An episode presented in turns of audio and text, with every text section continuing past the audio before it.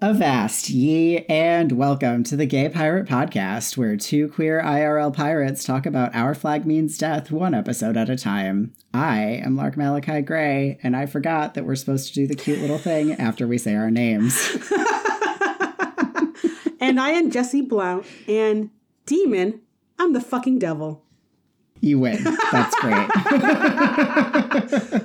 Um, do you want to tell us what we're talking about today? Um, we are talking about uh, episode one of season two, Impossible Birds, in which we pick up sometime after the season one finale. Uh, Ed and Steed are separated. Steed and half the crew are on the Republic of Pirates, working for Jackie for money for a new ship, while Jim and Frenchie are on Ed's leather-clad crew, killing a lot of people and raiding a lot of ships. Everyone's unhappy about their situation. Uh, while Steed and while Steed and crew have a season one hijinks to rob Jackie and fail, everyone realizes that Izzy Hands is in an unhealthy relationship with Ed, and he does not take that well.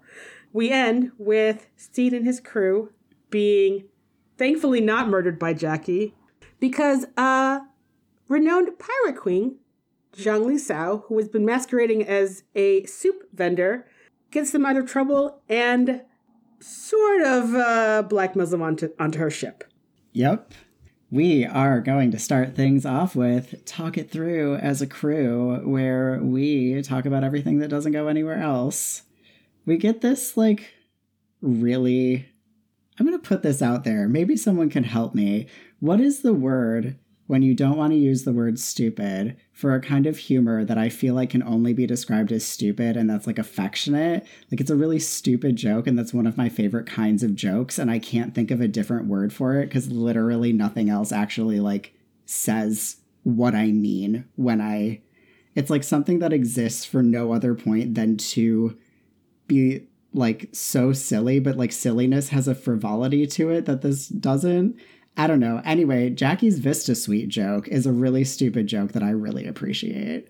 Like, why? Why is that in there? Like, why is there a joke about, like, Vista Suite of all things in this pirate show? That's ridiculous. I really appreciate it. I mean, I think part of it is, like, so many uh, jokes slash references that are just complete anacronyms. Anachronism. Anachronism. Thank you. It's just that, like, we just get that one in there because it's funny, and it's like, okay, yeah. Right, exactly. uh, I do appreciate that. My first thing is that, and listeners, uh, if you weren't aware, the, like, bit of a show before the theme song is often called the teaser. This is the first time this is a literal tease in which we get this, like, epic Ed and Steed reunion running on the beach, and it's just a dream, and I'm like, oh my god, no. I what a tease. We're gonna talk about this again in the rant section. Okay. Yeah, my talk it through section is like just jokes and one question. So my next one is obviously the Swede giving a Swedish massage. I so silly loved that joke so much. I Because, of course, what else are the Swedes' husbandly duties? But I feel like whatever Jackie says about, like, her hamstrings was almost my opening quote, because it's just so funny. uh, yeah. Uh, I'm, I'm glad that someone got to be like, we get to do a Swedish massage joke, everyone. It's like, yes. Uh...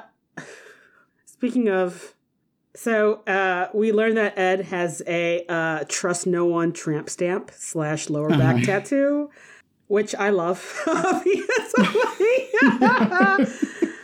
And I'm just like, what an also, I don't know, I want to be like excellent X-Files shout out, but it's just also funny for Ed to have that on his lower back. It's so funny. The show stops like... Like, if it was, like, a boulder rolling towards the edge of a cliff, it's, like, Looney Tunes style, like, perched on the edge for, away from us being rickrolled. And I really appreciate that. I I have to imagine that, okay, if if it were me in the writer's room, I would be, it would be hard. Because at one point you'd be like, it'd be so funny to have a Rickroll joke. But then it's like, does everyone expect you to have a Rickroll joke? So you have to have this like even weirder Jin Ricky joke. I mean, he says they've been ricked. So it's like literally just missing one word. Yeah. I can't tell if it would have been better if they had gone all the way, or if it's better for it to like stop just shy. So I guess maybe it's just like fine either way. Yeah. It's good. But I, there's no doubt in my mind that someone's like, that was their immediate, maybe like rough draft. We have to make this a Rickroll. I mean, joke. That's probably like why they named him Rick, honestly. I hope so. Actually, I don't know if that guy is a, after a real person or not. I didn't look anything up. I did the briefest of searches in which I just typed, I just copy paste his name into Wikipedia. Nothing came up. So I'm like, I don't know. All right. So probably not.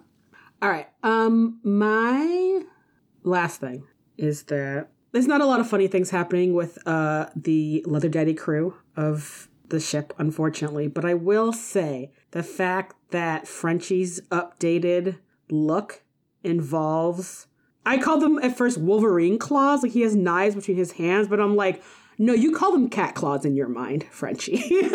Totally. I just, um, I just, it's just such a, I, like, joke, reference, callback, callback. I love it. I'm like, of course you would, Frenchie. yeah, yeah, yeah, yeah. Agreed. Uh, yeah, my last thing is just, you know, I feel like in, in the last season, we were sort of like, but where is the Queen Anne's Revenge? And in this season, I feel like that question is even larger. Like, where the fuck is Blackbeard's ship? And what is the rest of his crew thinking? Like, why is he still on Steed's ship? What are you doing? Go home. I don't. I feel like it's been long enough that whoever Ed temporarily left in charge has just been like, this is my ship now, and they're just off doing their thing, is what I yeah, would have... Yeah, for good reason. Yeah, is what I would have imagined. And probably a little bit like that person is sitting in a bar in the Republic of Pirates being like, wow, literally dodged a bullet there. Yep, totally. Welcome to Brigade of Imbeciles, where we talk about character development. There's a lot of character things happening in this first episode that we learn uh, from where we left our characters off last season. Who do you want to start with? Honestly, my section is like shockingly short. I just have like very brief observations, but my first one is about Steed. So do you want to start there? Yeah, actually, yeah. Um, you know... He's having obviously a rough time, but he's coping shockingly well, I think. Yeah. Uh, like, he's really bringing his signature cheer to what is, in a lot of ways, a very unfortunate situation. Yeah, agreed. He also has, like, my main observation about Steed in this episode is that he was literally built to be a concierge. I don't even know. I guess he's like the head, like the maitre d', really. He reminds me, I don't know how much you've watched Blues Brothers. I watched it a lot. He reminds me a lot of Mister Fabulous in Blues Brothers, the band member who left to become the maitre d' of like an extremely expensive restaurant. And Steed has the same vibe. You're just like, you were built for this. Like nothing could be rude enough or shocking enough to like flap you. You're just like professional host in your environment. Yeah, I feel like it is unsurprising to see that from Steed, and I'm glad we get a little bit more of that once he's uh, Zheng Xiao's like s- essentially like maitre d' when she's like trying to get her own pirate army together, and it's just like, oh yeah, this is this is this is really, you found your calling, Steed. Totally, yes. Uh, so. Yeah. And like, honestly, at this point, also sort of the only one having season one level of hijinks. So, uh, which is nice to see because Ed's having a very rough midlife crisis. Yeah. And that's my next thing. It's just Ed's really intense crisis slash emotional wound that he is I guess processing like a lot of pirates do, considering we see a lot of pirates, especially in this season where it's like, oh, none of y'all are good at emotional regulation or like dealing with your feelings in a way that isn't hurting yourself and others. So it's a little bit, it's not excusable, but like a little bit understanding. And like, this is the environment that we imagine that Ed has seemed to have grown up in since he was like a teen. Mm-hmm. Essentially. But yeah, and it is it is deeply shocking when he when he's just like, let's just murder this entire wedding party. Yeah. I feel like, I don't know, I have like most of the like trauma-y stuff in the like things that are fucked up section, so I okay. don't want to dig like too much into it just because we sort of have a promise that we'll keep the yeah. trigger warning-y stuff contained. That's fair. Uh, yeah, he's a walking exposed wound, and it is not good for anyone. anyone no. around him or himself, honestly. Yeah, totally. Yeah. I just want to like briefly say how happy I am that the Swede is so happy with Jackie. I it's it's like maybe the one of the most unexpected things, but I am I was immediately like, "Oh no, I love this." Like when he's like, "I've rediscovered parts of myself." I'm just like, "Oh, I know. That's so great." Yeah. It's also, I don't know. I don't know why I feel like, I guess I never thought about it in the last, in the last season because we really, we only meet like one and a half of Jackie's husbands, and it, you know, one is dead and the other she clearly doesn't like. So I don't know, something about seeing that Jackie is able to like deeply emotionally satisfy all twenty of her husbands is somehow really, really great. I I mean, so pleased. The fact that we get more Spanish Jackie is honestly like, I'm already like, yes, thank you. Like, this is clearing my edges, watering my crops, whatever you want to say, because I love Spanish Jackie. And so you're right, to kind of get a little more of a glimpse into her emotional life, a little bit of just the like, oh, so maybe your marriages just aren't about because you're like clearly like the richest person on the Republic of Pirates, but like you're actually right have an emotion like this giant like, I almost said polycule because I'm like some it's of them a are harem. Yeah. I think it's a harem. I don't think there's really um because I well I don't know maybe they're allowed to like stray outside of the marriage, but I'm not totally sure. But I think something, I think that the part where the Swede is like, oh, I, I had breakfast with that guy. And she's like, yeah, you're going to have a lot more breakfast together. I'm like, are you like, I feel like she's like, oh, the two of you would vibe. She's like creating friendships. She's making sure that they all like have meaningful connections with one another in addition to with her, so that they're all like emotionally satisfied and like not jealous. It's so lovely. Yeah. And I guess I'm just like, I, I guess I was envisioning that I'm like, I'm sure some of her husbands are also in like secondary relationships with them, with, with each other too. Yeah. Yeah. Yeah. I so, think that's probably true. Right. Right. And like, right. They all seem to get along where, where this was like, oh, we had breakfast with, and like this, we didn't even realize that was like one of Jackie's husbands. Yeah. Yeah, good for him. He's really one of the few characters who comes out on top from beginning to end of the season. Yeah, absolutely. Yeah. Yeah. My next person actually is, I guess I don't know if you have this in another section, a little bit about Ricky, our new villain, which I literally have in my notes that he's just, that Ricky's a rich Trump, a rich chump, but crucially not a soft-hearted people purse homo like Steed, because he gets introduced to being like like we're alike, like I'm like a minor prince, like we're both landed gentry, like y- you know I really took an affinity, but it becomes really clear that Ricky is not anything like Steed. Mm-hmm. In a way that I'm just like, I mean, maybe Ricky is queer, but he's definitely not. Yeah, I feel like Odd Bird is definitely thinly veiled um, euphemism for queer. Yeah, he's just like a rich gay asshole who isn't a pirate for like emotional connection and found family, but just to feed his ego, essentially. Yeah. And that's just really the crucial difference. And I'm like, see, that's why you got your nose cut off by Jackie. That and hubris, the fact that he's just like, oh, I gotta like loudly leave my ridiculous calling card. And you're like, get your shit together, man. Like, yeah, make that ahead of time if you need to leave a weird drink behind. You right. Know? Or, I don't know, an actual calling card, which would have been silent and not would have been like, hmm, if I'm a proprietor of a bar in a pirate island, I'm probably...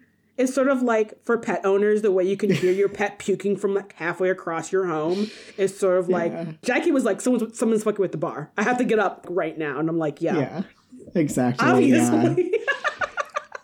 Oh, yeah. uh, yeah. I'm like primed. Like I, the sound of a dog like licking an empty water bowl will wake me up from a dead sleep. I'm like, oh my God, I'm such a bad dad. I gotta go fill that up right now. They have three water bowls, everyone. They could drink somewhere else. They are never all empty. Anyway. um, yeah, and so for the record, don't worry about spoiling it for me, but I have not watched the final three episodes of this. So as far as I know, Ricky never comes back onto this show. And I'm sure that he does, but it's so funny. Like...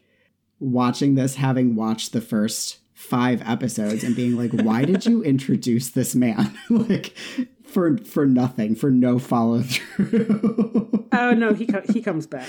I know he does. Because, you know, he just he has to ruin it for the girls, gays and theys. Yeah. Uh, I was going to talk about Zheng Li Sao, but I real I feel like maybe we should just wait until next episode. And so I'll just say that I love that this episode multiple times really takes a moment to remind us that Oluwande is just like so leaps and bounds above everyone else in terms of like both competence and like observational skills. And so the fact that everyone is like, wow, she's like a soup pirate. And he's like, so you're not... You're not actually a soup seller, right? And it, like literally no one else has clocked this yet. I just really appreciate it. Yeah. Yeah. I am assuming he clocked that after she tells him and Steve that she murdered someone to get that soup stuff, which maybe is very common in the Republic of Pirates, but... Probably. I think that also probably not how you get that prime real estate. Or like, hold on to that prime real estate if you're not, say, incredible with the sword. yeah, yeah, yeah. Fair. But I, I do feel like it's probably a safe assumption that like on the Republic of Pirates, pirate is maybe like a looser word where just like even if you're in soup vending, you're still pirating. You know, yeah. You're still like pillaging and plundering and murdering. So it's probably like... that soup kiosk changes hands like once every three years. Yeah, yeah. I, you know, now that you said that, I'm like, actually, that's, it is how I imagined it. It's like, you know, you get you go to the baker. The baker is also a pirate. So yeah. everyone, everyone's just a pirate that is doing something else. Yeah. Um, do you have anyone else here? Um, I guess my last thing is... Uh, we have one more new pirate who becomes part of the gang, Archie. I don't know if we get her name. We do not get her name. I think we. It's like either later in the season or it's like in the credits. Um, because I know everyone is very excited about having more lady pirates. And so here we go. She's really just rolling with whatever. It's just like, I don't know about any of y'all, but this all seems normal to me. Welcome to Do You Fancy a Fine Fabric, where we talk about aesthetics. I am extremely into Wee John's ponytail. Super it's, hot. It's so cute. I feel like... No, go ahead. I was going to say he does feel like his look is extra gay this season. Yeah. I mean, I think that almost always Wee John's hair, I'm like, you were fucking killing it. But for whatever reason... I don't know, the little, like, mostly shaved ponytail situation. I was like, yeah, that's hot. You're doing a great job. Um, my first thing is that Ed's Low Daddy crew, everyone gets a costume upgrade to be twice as twice as menacing. But I actually am kind of into both Jim and Frenchie's updated looks. I mean, Frenchie isn't actually wearing leather. He's just wearing a circus ringleader coat, like a band, like a marching. I think band it's a band leader, leader coat. coat. Yeah. Yeah. No, literally, Goth Frenchie is so hot is one of my notes. I. This is so silly. Jim, the like, their like drawn on goth beard situation is like a like an Amish beard. Like it doesn't have the mustache part, and it really bothers me. So like I'm not into it because I'm like, you look incomplete. Like why would you not? I mean, probably you don't want like boot blacking or whatever you're using on your upper lip. I get that, but that makes their look not be doing it for me. But like I am obsessed with hot hot goth Frenchie. Uh yeah, his look is great. I feel like for Jim's look, I'm just kind of into the creative use of rope that they are that they are doing with the like sh- rope shoulder pads and then the kind of rope stringing, like sort of strung up between on their chest. And I'm just like, I'm I'm here for this. It's deeply ridiculous. You're right about where they have their boot blacking at is deeply weird, but yeah. Um, my only other aesthetics point this week is that, remember Pogs? I, I do remember Pogs. Cool. Ed's back tattoo looks like something that belongs on a Pog. uh, yeah, the font of it is def- it's definitely... Yeah. Oh, I mean, the, the above part. The like, it's like a skull with like snake, like a snake going through its eye. Oh my god, yeah, that part. Which is like peak Pog art. Yeah, yeah, it's like Pog or would be on a sweatshirt in a skater shop in like nineteen ninety-six. I feel like that's the same. Fair. Same art. For our younger listeners, I don't even know how to explain what a Pog is. It's a circle of cardboard with an image on it that like nine times out of ten either had like an eight ball, like the like the pool kind, like a pool eight ball, a a skull, or a snake, or a yin yang. Yeah, so many yin yang Pogs. And in theory, it was a game. You got like a metal one and you like flipped them at each other, but mostly you just went to gags and gifts and spent twenty-five cents a Pog for like just to have them because they looked cool, and they did look cool, and I had so many Pogs. I had a lot of Pogs, but I shoplifted all of them. Except for this one time I was at a park, and they had like a Pog event for kids, so I like won some Pogs. Nice. Anyway, moving on. What else do you have here? Uh, my last thing is just Zheng Li Sao's uh, Pirate Queen outfit. That she, that she reveals at the end that I'm like, oh, what a babe. Uh, it's so good. It's just for so real. Good. Oh, I love it. Yeah. Yeah. Listeners, I am nodding so emphatically. Yes, it's great. Yeah, she looks great. Uh, I'm glad that they used some of their eighty dollars budget for her outfit. uh, yeah. Welcome to Stark Revelations, where we talk about things that are fucked up. I don't like gore and don't like, I don't know, the like the wedding scene. I like that the characters later are like, so that was fucked up. And I'm like, yeah, that was fucked up. Like, why, why is that in there? And they did this in the last season too. It's very effective. That's why they do it. But also I hate it with my whole being. They, when they're eating the cake, there's like faintly in the background the sound of flies buzzing that just like makes it so fucking gross. Um, anyway, yes, all of this trauma, the Ed's crew trauma, just like very upsetting. Yeah. Uh, so actually, I wanna I wanna start a little bit zoomed out in that I honestly kind of don't like the choice where we went from in season one, Ed sort of agonizing over what he would consider the like one direct death that he has. And we get through the course of the show that he has indirectly killed a ton of people, but in his mind, he's only directly murdered one person, which is his dad. And that's right. Obviously a huge wound. But now, but then we go from that, like a whole episode of like Ed sort of agonizing over that, to a sort of murder montage of him and his, of him and the crew like murdering like eighty people in like the course of like four days. Yeah. And I, I don't know if I like that, I guess.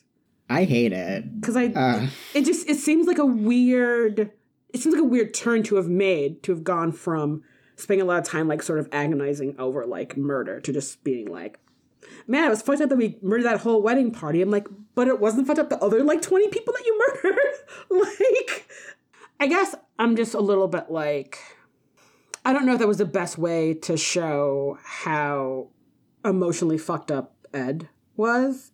And and I say that in that, like, even me, who consumes, I would consider, a lot of gory, violent media, and I'm fine with it. But I think the way that it's contextualized in this show, to go from, like, soft and cuddly to, like, all of a sudden it's like, what, what show am I watching again, was just, it's still just very jarring. Yeah, I totally agree. I think it sucks. Like, and I... I want to have, like, a, a deeper conversation than probably The Art of Fuckery about, like, the choices that they made about this season in general. But, like, the, yeah, the gore and, like, the trauma that they've given us, like, the level of fucked up that Ed's entire crew is, is, like, this is not the show for this. Like, I don't, th- yeah. It's, like, totally inappropriate for this to be on this show. And... like, you're, this isn't the right audience. This isn't the right yeah. genre. And I, and I especially feel like because so much, um, finger quotations, everyone, prestige television of the past five to ten years has been like, we got to go really hard on the on the gore, on the, like, violence, on the trauma, which even as someone who, like, does enjoy that kind of medium, like, not all television has to be that. Like, you don't have to go this hard for tele. Like, we don't, it doesn't have to be any number of, like, violent prestige television. Like, we, like, just, like, we, like, I know where to go from that. And this is not it. This is not the show that I went to to be a, like, man, I'm really glad that people are getting stabbed every episode with, like, blood spurts and, like, everyone's fucking sad about it. I'm like, this is not, it's not what I'm here for. Totally agreed. Yeah. No, literally just, like, two days ago, Evan and I were having this conversation also about, like, Star Trek Discovery. Like, what I don't like about Discovery is that it's, like, so heavy. And it's, like, Star Trek is not... You can start... Like, the beauty of things, I think, like, what Star Trek and Our Flag Means Death Season one have in common is that they approach big themes in ways that still feel safe for, like, all viewers, regardless of, like... what your tolerance window is, right? Yeah. You get to be like, I understand that we're talking about something that's very important, and I'm not watching someone, like, covered in blood while I do it.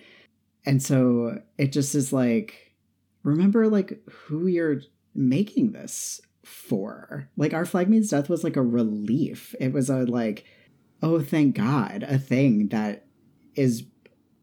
lovely and, like, doing something important and, like, isn't traumatizing to watch, and yeah. It's not anymore. Yeah, because, like, even even for me, like, I don't know, I will watch your, like, gory fucked up, like, zombie show. Like, I've watched a ton of them. I love I love a zombie media story. Um, I can't, but it's not that I can watch, like, five episodes in a row. It's like I watch one episode and then I'm like, I need a palate cleanser. You know, um, and I feel like season one was just one giant palate cleanser. And this season definitely was not that. no, no, definitely. Exactly. Uh, yeah, like, I feel like, uh, uh, so listeners, up until I think literally two days ago, we were just going to do a couple of episodes about the whole season and not go episode by episode. And, like, Lark emailed where we texted where he was like, actually, we could do it episode by episode. And I was like, great, because I watched the first episode of this on Sunday and then watched, like, three episodes of Lower Decks instead. And I was like, I kind of just kind of want to keep watching Lower Decks. Yes, exactly. You know, Because, like, even in that show where it's like, oh, wow, surprise heavy mom trauma, didn't, I wasn't expecting that. It's still just like, okay, but it's still going to be fun in the end. And it was. So. Right, exactly. Yeah, and I feel like the... It feels like this season of this show is trying to have both. Like, it's trying to be, like, heavy and intense prestige television, and it's trying to be the goofy comedy that it was last season, and I don't think it works. Like, I don't think it's striking the balance that it thinks it's striking, and I don't know that you can. Like, it seems like, you know, if you have one of those, like, uh, the Libra symbol sort of old-timey scales, right, where you're trying to, like, get them to...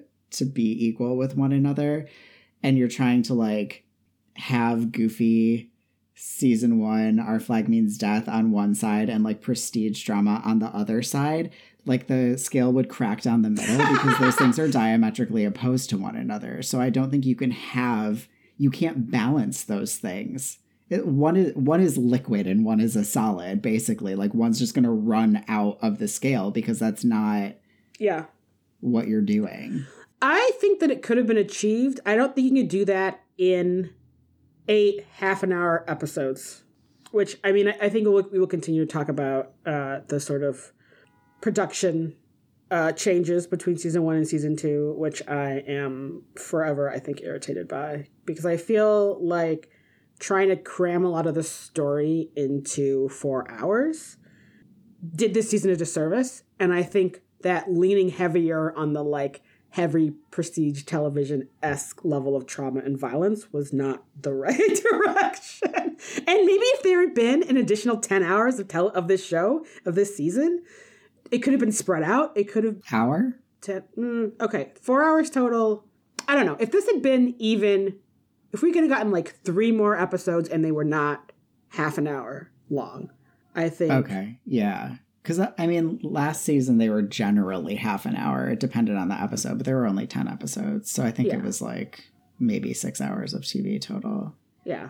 I just feel like maybe some of this could have been diffused or spread out a little bit better. And maybe it wouldn't feel so intense, because we really don't even get a like everyone's having a like season one hijinks until... Calypso's party, and even then it just half of it is just like, this is actually on the edge of like what is too much for me as someone who has watched all of Game of Thrones and fucking The Last of Us and fucking Interview with the Vampire, and like even that even that like this episode of a com of a rom-com was like, oh, I really can't watch Ed Lowe like Ed whatever that the villain episode is like skin a guy like while he's burning. I'm like, that is actually what what is happening. Yeah. Ugh. Yeah. Anyway. Yeah. So maybe talk, let's talk about the act, things that actually happened in this episode. Yeah. Well, for time, we might need to just like move on from oh. this section, unless okay. there's stuff that you really want to talk about. Yeah. As dealing with this trauma very poorly. yeah. It's, it's, Uh, yeah, it's all just like really fucked up. And like watching the like trauma of his crew is terrible. Yeah.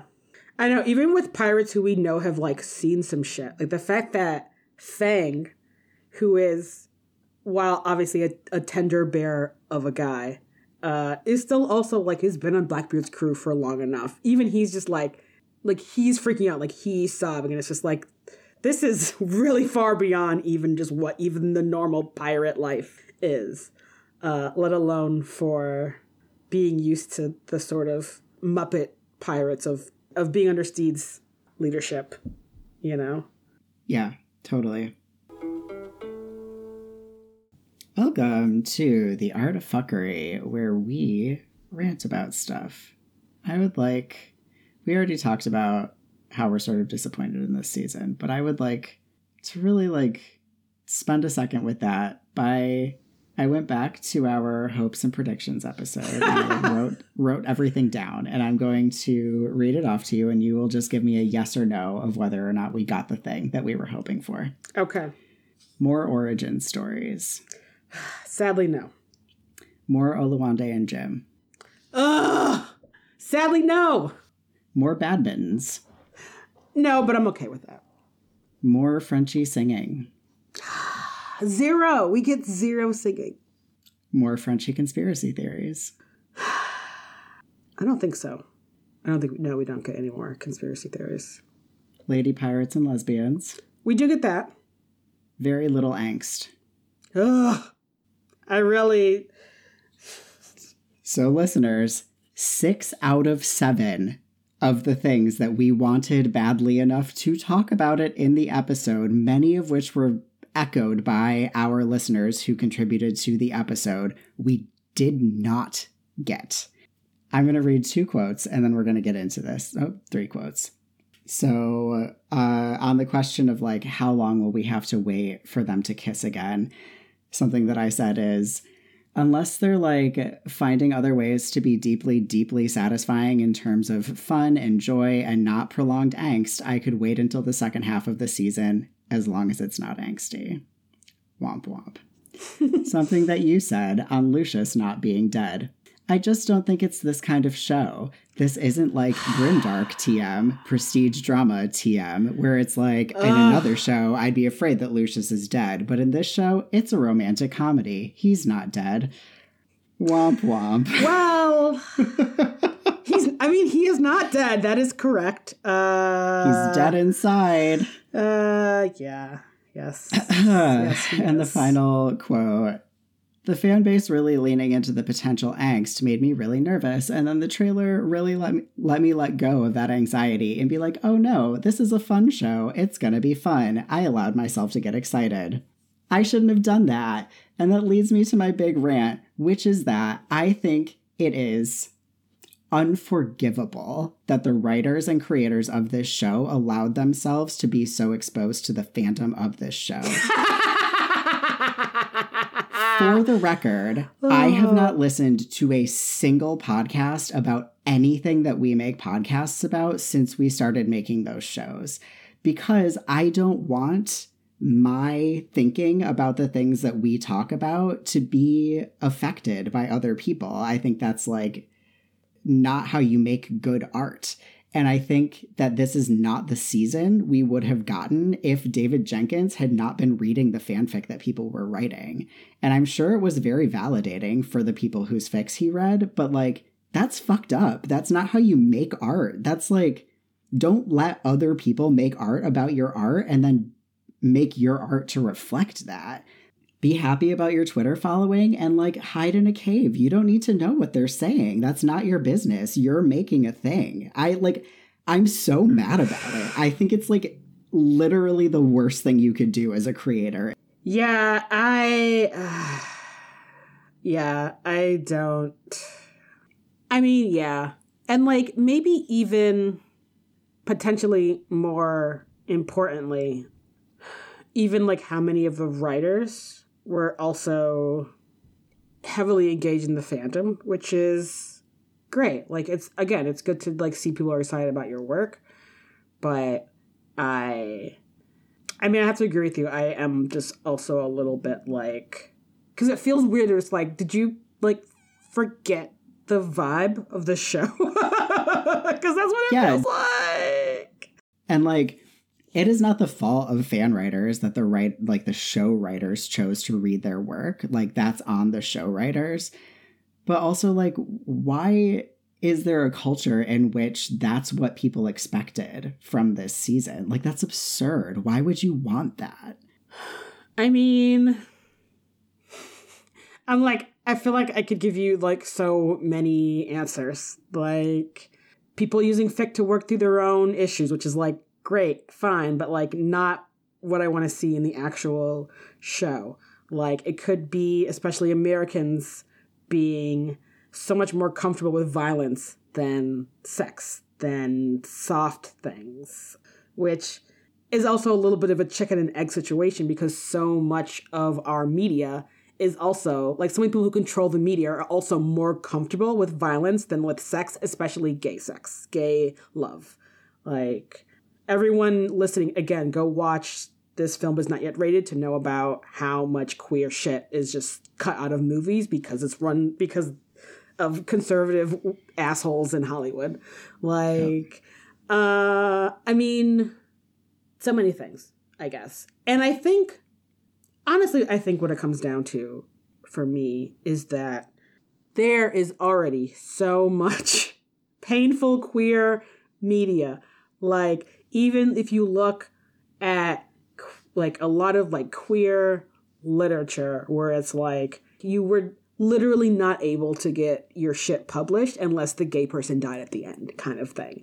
And I'm yeah. like, I hope, I'm just like, I want us to have, I want queer people to have better kinds of media than the sort of continuing this history of like fucked up queer media. It's like, it's, it's I don't know. Just like, let us have something. Like, let us have this. Right. Exactly. Um, and honestly, I want to be like everyone. This is my fault. I had high hopes for this season, and clearly, I just jinxed us all. Oh my god, I did too. I I watch a lot of television. I go into everything with low expectations because it's just like I just can't trust anyone to make anything good. Right. And so it's always a pleasant surprise, and I'm like, oh, actually, this like this slaps, and for the first time in, I think, literally years, I'm like, wow, I actually do trust the writers to have a good season two. I have all these, I have like actual high hopes.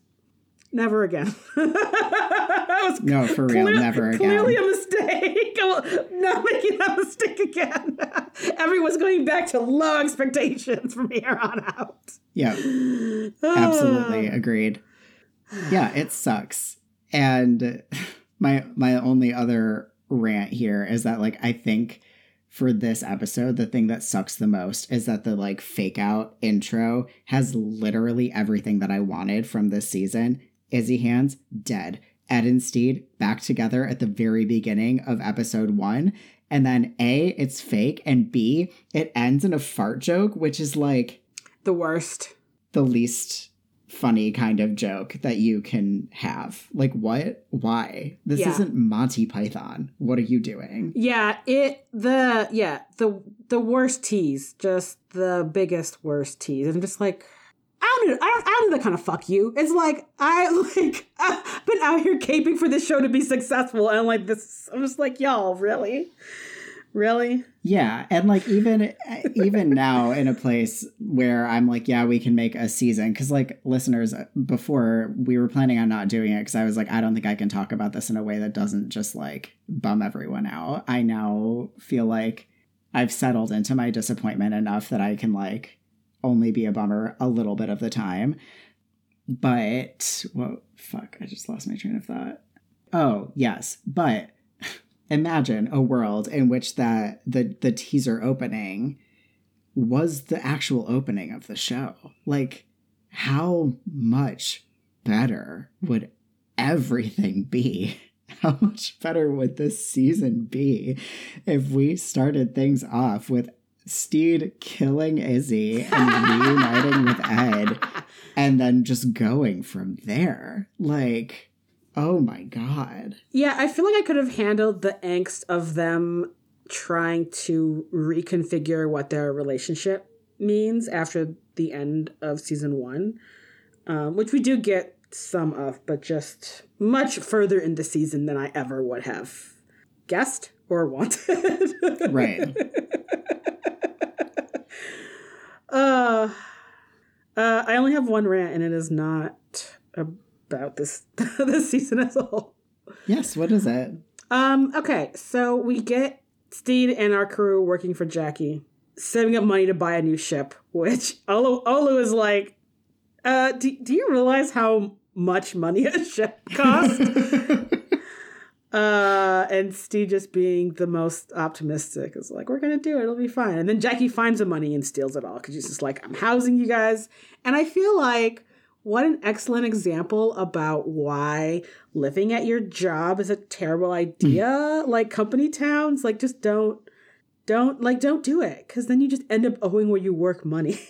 Yeah, and every, totally. And every time I see a, like, internet article about how, like, tech companies trying to basically cr- create company towns again, where it's like, we'll just supply your housing and you can, or whatever. And I'm like, this is a bad idea. Like, yeah. this histor- this is literally historically a bad idea. Terrible idea. Terrible idea. um, deeply funny because the Swede is also like, uh, I, we're just going to take the rest of your money for on, on the, the job, job training. On the job training.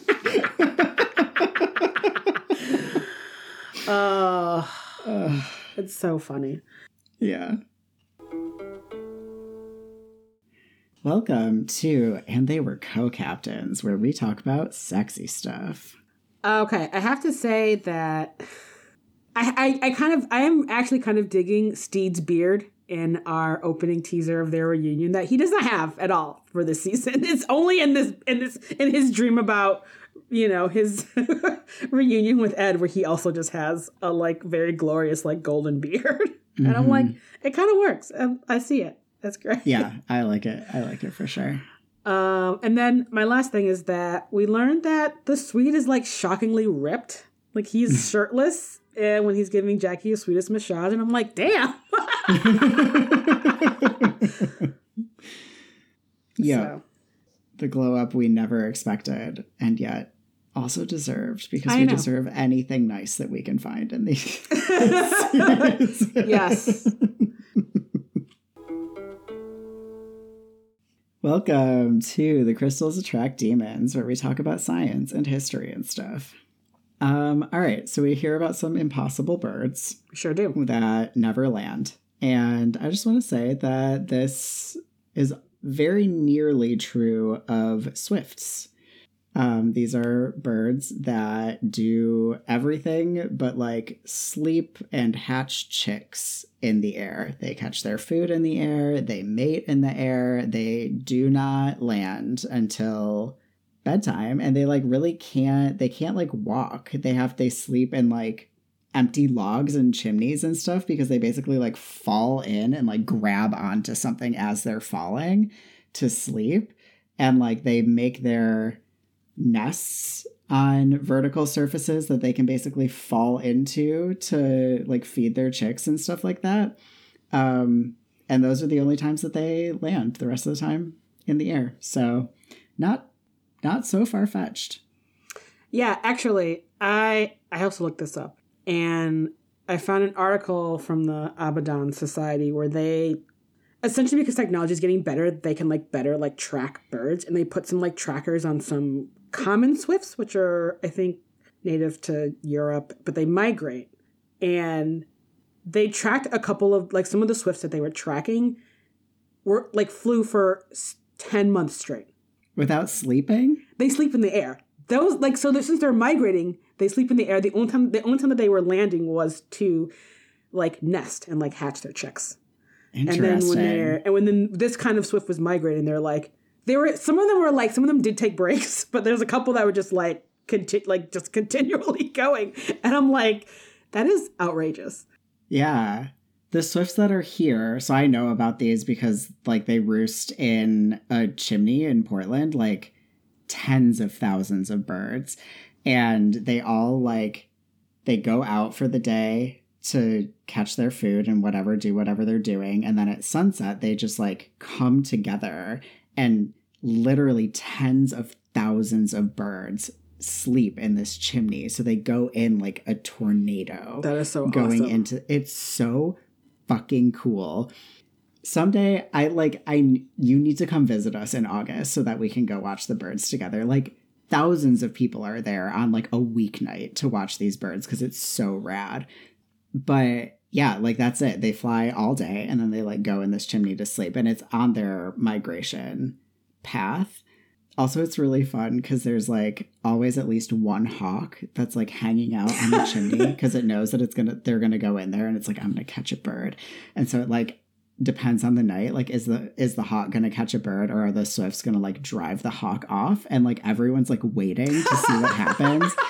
This year when we went, the the birds were like, fuck you, hawk, and like chased it away. And everyone was like cheering for the birds. Like thousands of people just being like, yeah, get that hawk. That's so great. Oh, yeah. That does sound so nice.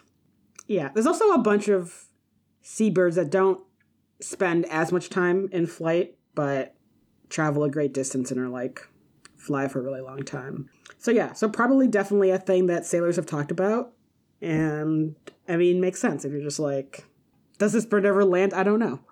Why is right, this like bird you're in the middle of the ocean? In the middle of the fucking like, ocean, right? where where are you going? Where are you where are you sleeping? Like, not on my boat, so like clearly nowhere. Yeah. Yeah. Birds are so cool. Do you have anything else here? I do. I just have a little bit about Indigo, which uh, Steed and the crew steal from Jackie, and everyone's just like, why does any why does everyone care about this blue dirt? And it's like, actually, it's indigo. It's worth a fuck ton of money. So I looked into it a little bit.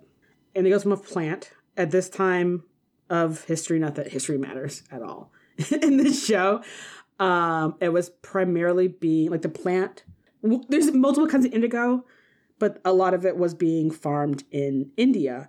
And the reason why it was so expensive is because, unlike a lot of other trade you were getting through the ocean, it kept well on the ship. It doesn't, it doesn't rot. It, like, and it's, like, so valuable because it's like, besides woad in Europe and like some other kinds of like indigo-ish plants in the U S um, slash indigo plantations during slavery, but that's a bit later anyway. Like, where the fuck else are you getting a really good blue dye from? You know, it was just a very, a very good cargo to have had, which is clearly why someone, I'm sure, pirated this and sold it to Jackie. So... yeah. But yeah, apparently it was, according to this Wikipedia source, blue gold because of how valuable it was in fabric dyeing. And yeah, again, if you're transporting something from across the globe for months on end, like... Also, wasn't, like, this is one of those things where I'm like, where did this information enter my brain? But wasn't the, like, purple-blue dye... other than that was like fermented snails or something like that. I feel like I watched someone do the process of making this dye on TikTok, and it was like a seventeen step process and also disgusting because you're like fermenting seafood, not seafood, but like whatever. Um, and like smells terrible. So I can see how something that's like much more pleasant than that would be a great alternative too. So, according to Wikipedia, that, what you're talking about, uh, Royal Purple, Imperial Purple, yeah. So, the dye is secreted by several species of predatory sea snails. In ancient times, extracting this dye involved tens of thousands of snails and substantial labor. As a result, the dye was highly valued. Yeah. Yeah, and these snails, I don't know if it's the snail or the shells, but I'm sure very tiny. Oh, they secrete this substance when they're poked, so you can... So you can either milk the snails by poking them, it seems like, or... But then I think you have to do all this process to, like, make it so that it'll stick to fabric, because otherwise I think it just washes out. Yeah. At least according to this TikTok that I watched of someone with, like, a lot of barrels and shit. And I was like, lengths that people will go to. Also, I mean, honestly, probably that person does it at, like, run fairs or something like that. It's probably their job. Yeah, it looks like it takes several says it takes several days, according to Wikipedia. Yeah, which would also make sense why it was wildly expensive. Yeah. Yeah. But something that doesn't involve, like, fermentation, I'm like, yeah, people would be like, please, yes, please. Like, I just have to mix it with water and dye my clothes. That sounds so great. Right, so. Right. And unlike something like, I don't know, nutmeg or other spices, like it doesn't rot or only being grown in like one tiny island or something. So, yeah. Welcome to our final segment, Petrified Orange, where we talk about our new favorite things. Uh, my new favorite thing for this episode, I think you alluded to earlier, and it is when Jackie is getting her massage and she's like, fuck those hammies up. Yes, that is the one. Oh, I love, love that. Yeah. Um, my favorite thing is some trivia that I had to dig a little bit for. But so we see all of Jackie's husbands, and two of those actors are trans. So uh, Jackie, I mean, as we learned last season, trans affirming. Yeah, trans trans affirming and her husband picking, which we love to see. Yeah, for sure. That's great. I love that information. I saw that and I was like, oh, I'm so happy. yeah, yeah. I wish that we had like a little more of them, because I definitely paused a couple times to try and like see more of Jackie's husbands. You know, it'd be like, who's who's in there? But it's really not. We don't yeah. get any good shots. I think I found this out because one of the one of the actors posted on Instagram themselves and like the other trans actor to be like, so happy to be on the set. I'm like, oh, that's so great. Yeah, so, that's lovely. I know. All right. Thank you all so much for listening to this episode. We will be back in two weeks. And if you want extended versions of our conversations, you should join our Patreon at patreon.com slash hashtag ruthless. And just to make sure you heard that right, two weeks. We're not coming out every week this time. We're coming out every other week. And if you miss us on the off weeks, we make other podcasts that will be coming out on those weeks. So check the show notes for everything. And until next time. Farewell, Bonnet's playthings.